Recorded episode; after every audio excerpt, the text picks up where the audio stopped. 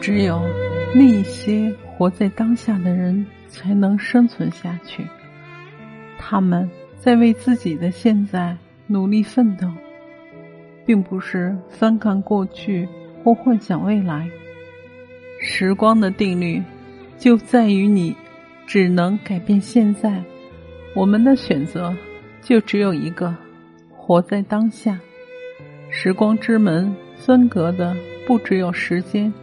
它更好清理了人群，并让一些人取得成功。